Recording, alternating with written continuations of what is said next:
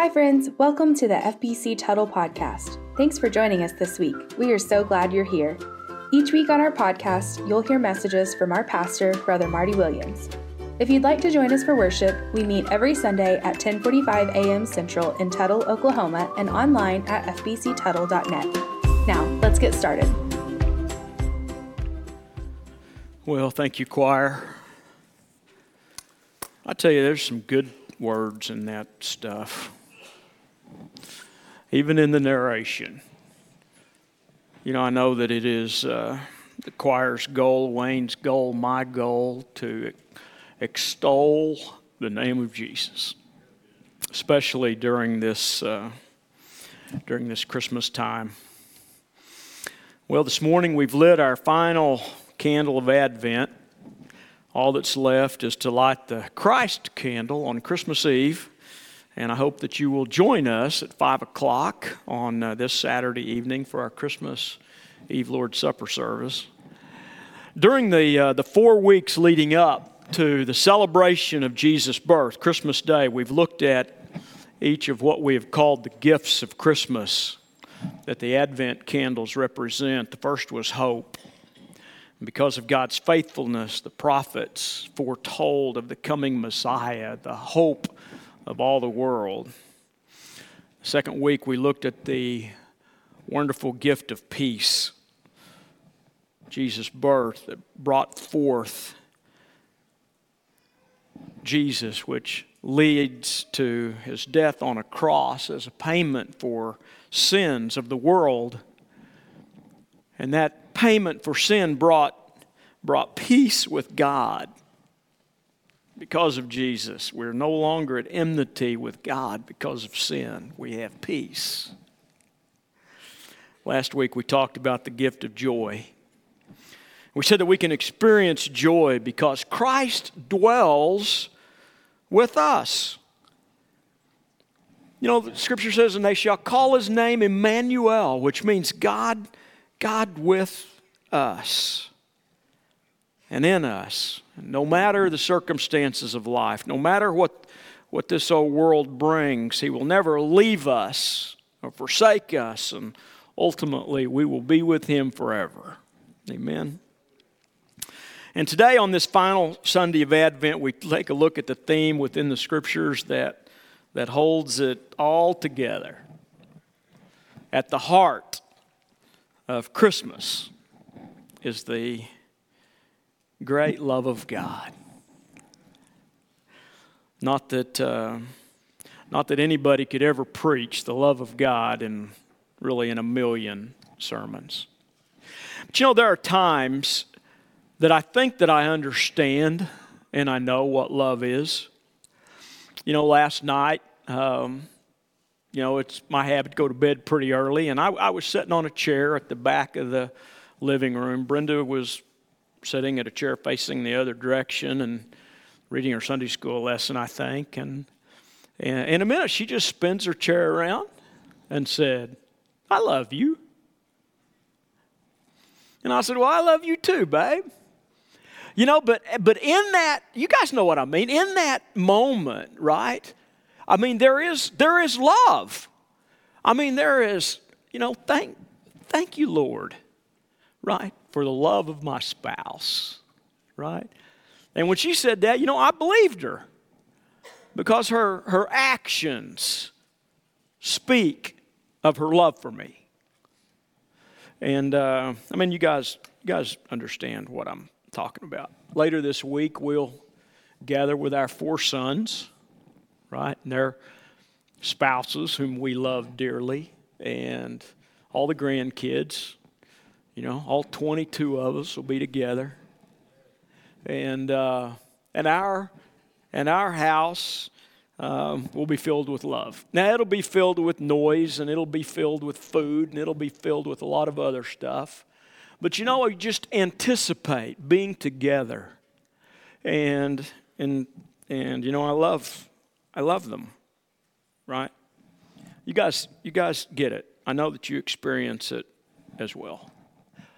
You know, I think what we don't think about, though, is, the, is that the, the very ability to love comes from God. You know, we as human beings, Scripture says, have been created in the image of God. And I, I know that in general, the world doesn't really believe that, but I don't really care what the world generally believes. It's still true. We love because we have been created in the image of God. We have the capacity to love because we have been created in the image of God. In several places in the Bible, it has just the simple statement God is love. It's His nature. We'll never understand the depth of God's love. I mean, I understand the depth of my love, and it's pretty deep, right? But, but God's love for us is so, so much more vast. We're going to look at one of those passages this morning in our just short examination of this Advent gift of love. And in this passage of Scripture, I want us to just see who God is and what God did and what God's doing. And uh, it's in 1 John chapter 4, verses 7 through 11. And um, every, I, I, think 12 times in, uh, in these passages of Scripture that I'm going to read, the word love is used. And in every single time, it is the word agape love.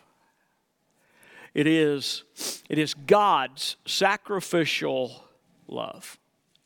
And even when we read words like beloved, guess what? It's agape love. Those that are loved by God. I read a definition this week of, um, of, of love that, um, that that said this that said that agape love is the love granted to someone who needs to be loved, not necessarily someone who is lovable. Someone who needs to be loved. I want us to keep that in mind as we read this passage and even as we think about Christmas. Right? That, that God sent Jesus because we needed to be loved. It says this Beloved, let us love one another, for love is of God. And everyone who loves is born of God and knows God. And he who does not love God does not know God, for God is love. In this, the love of God was manifested towards us, that God sent his only begotten Son into the world that we might live through him. In this is love. Not that we loved God, but that he loved us and sent his Son to be the propitiation for our sins. Beloved, if God so loved us, we also ought to love one another we see in that passage, and I'm going to talk about it just kind of randomly. I'm not going to start at the beginning. I'm actually the, the focal point is right is that is that uh, in this the love of God was manifested in the world was manifested towards us that God sent his only begotten son into the world that we might live through him. You know, we saw in this the statement that God is love. That's who God is. People have a lot of ideas about who God is.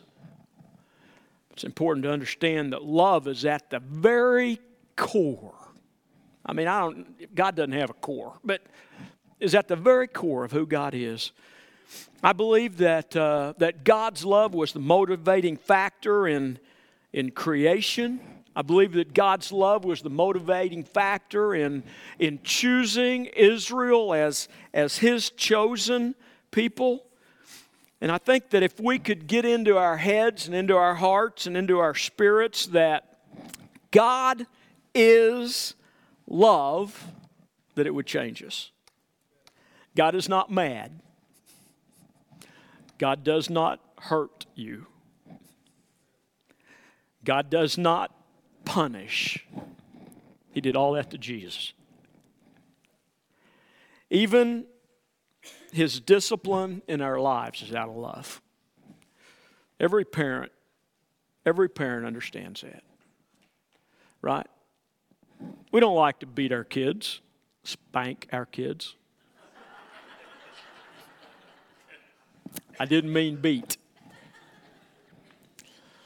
But it's out of love. Or at least it ought to be. Right? It's because we love them.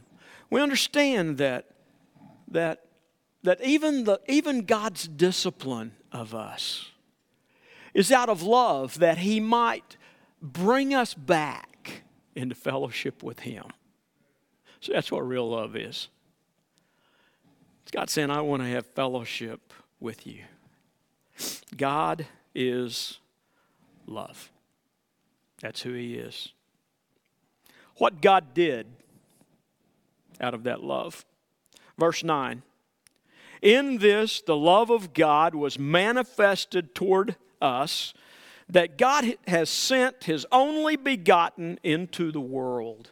The love of God was manifest to come out into the open, to be made public, to declare, to make apparent. I mean, it's, it's like God showed His love. He manifested His love to all the world by sending Jesus. That's what we celebrate at Christmas. The incarnation of Jesus, the second person of the Trinity, who is God.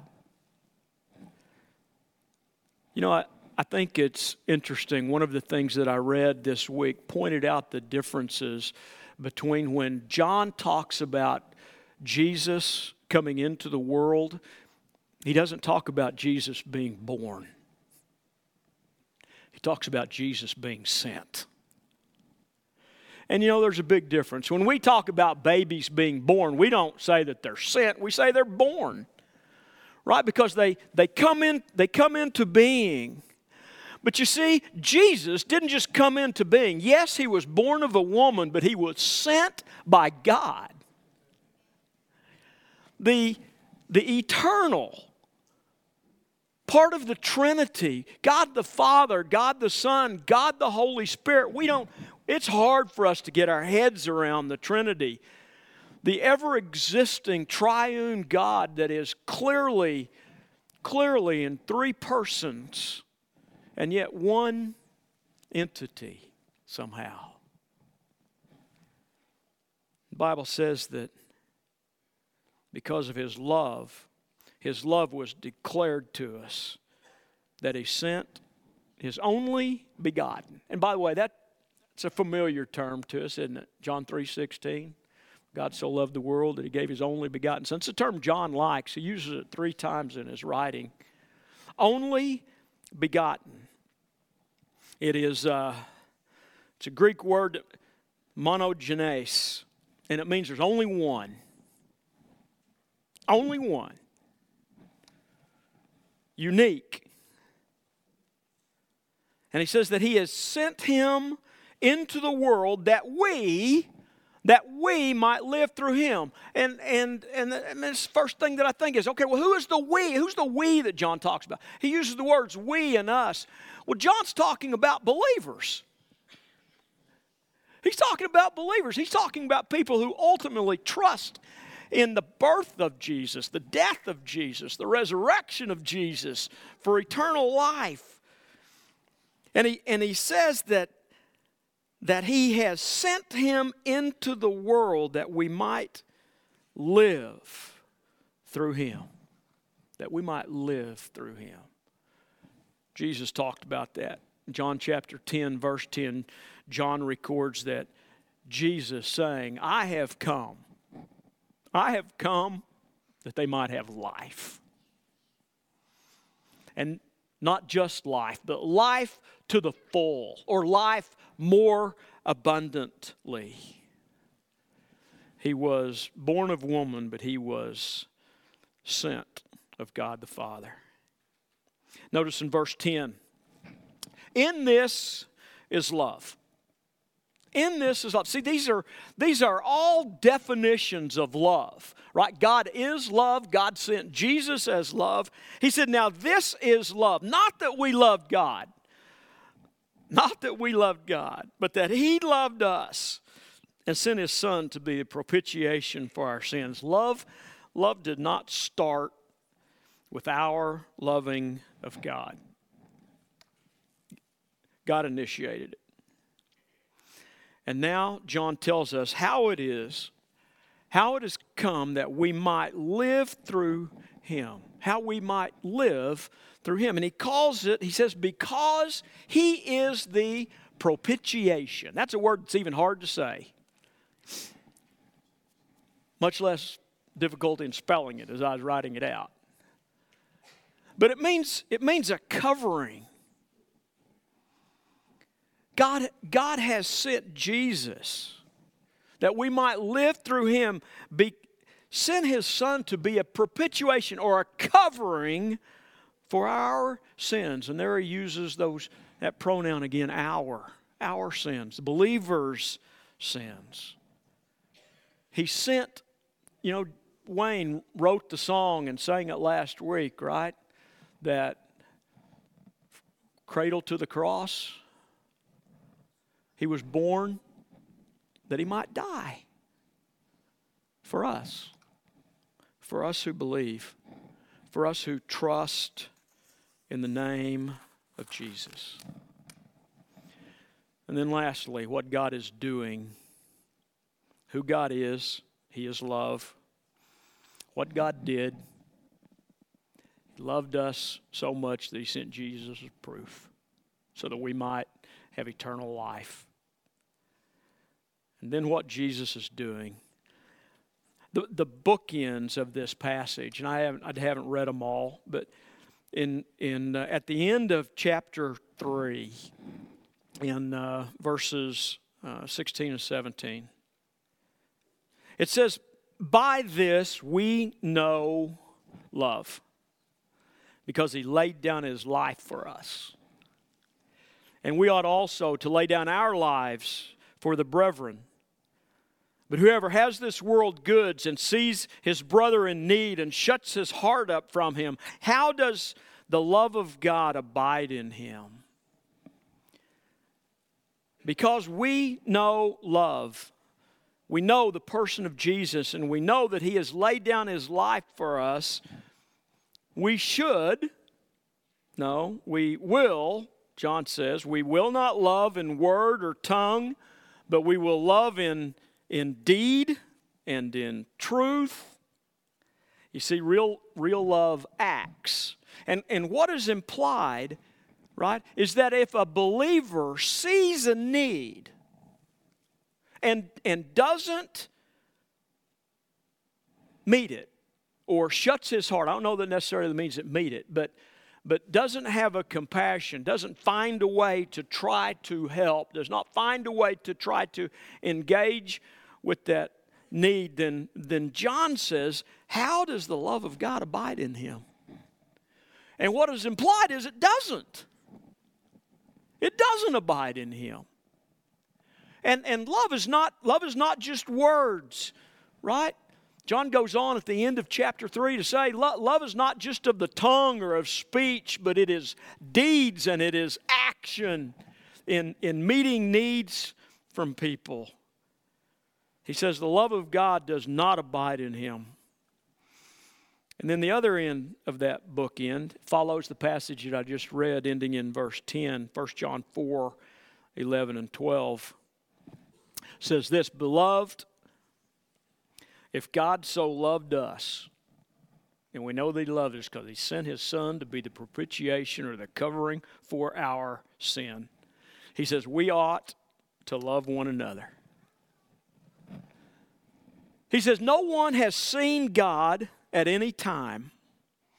If we love one another, God abides in us, and His love has been perfected in us. And then verse 13 says, By this we know that we abide in him and he in us because he has given us his spirit. What's John saying? He's saying if you're a believer, that God has given you His Spirit. That's huge.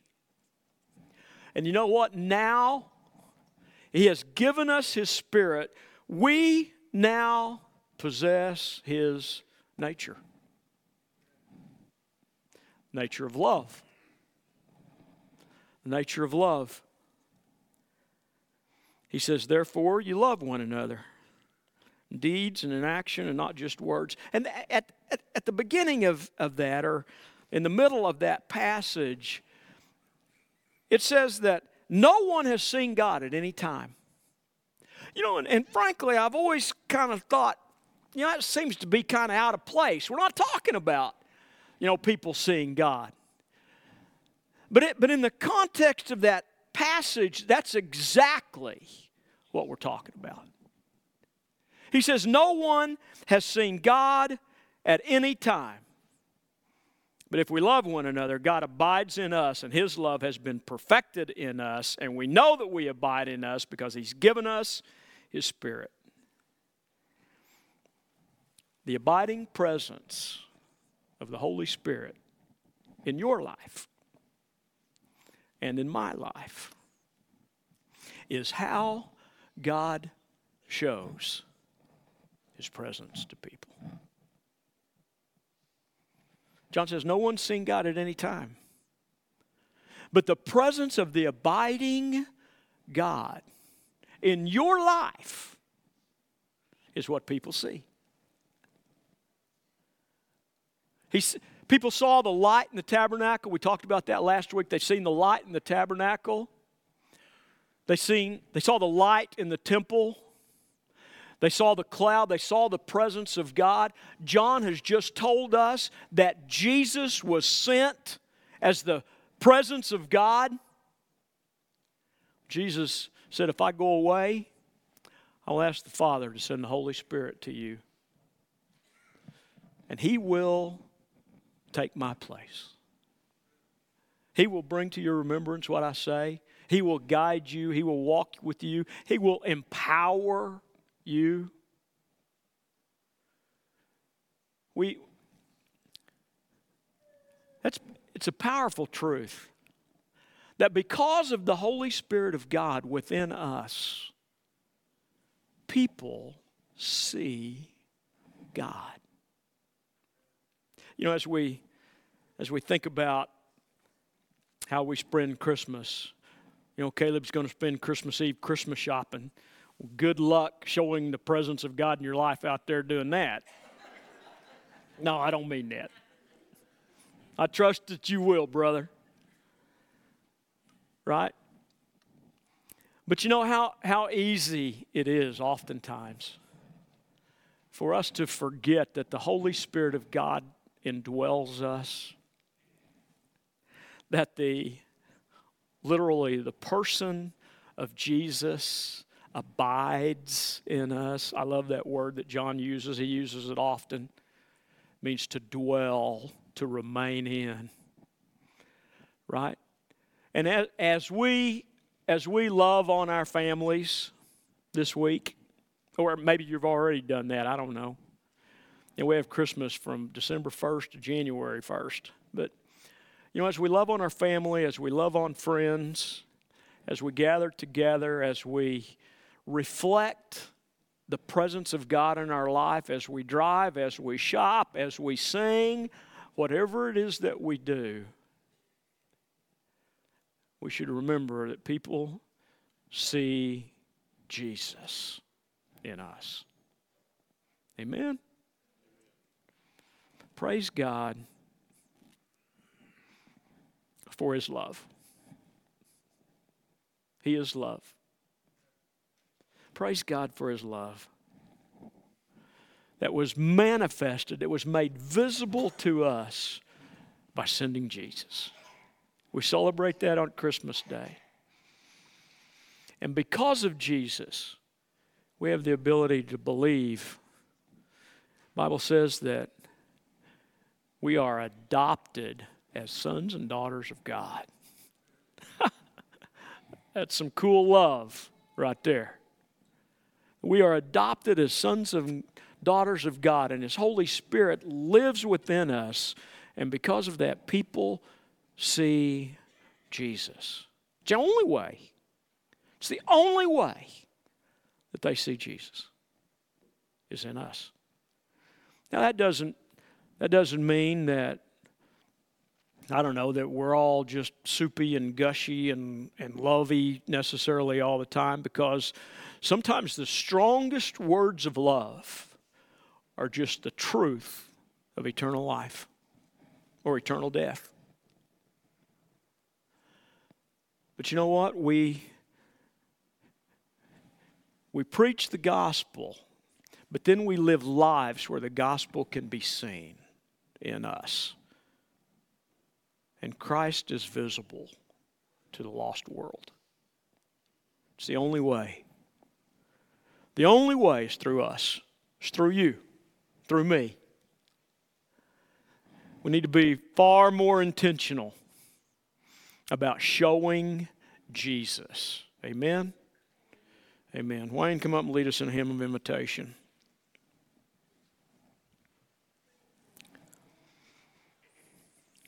Another short message. Don't get used to this. But I tell you, it's so simple. In this, the love of God was manifest, that He sent His only begotten Son to be the propitiation for our sin. Oh, thank you, Jesus. Hey, friends, before you go, if you have a prayer request, we invite you to send us an email at prayforyou at att.net. That's P R A Y, the number four, Y O U at att.net. Or call the church office at 405 381 2492. If you'd like to learn more about our children's, youth, men's, women's, or senior adult ministries, visit our website at fbctuttle.net. Thanks again for joining us today. We love you and we hope you have a blessed week.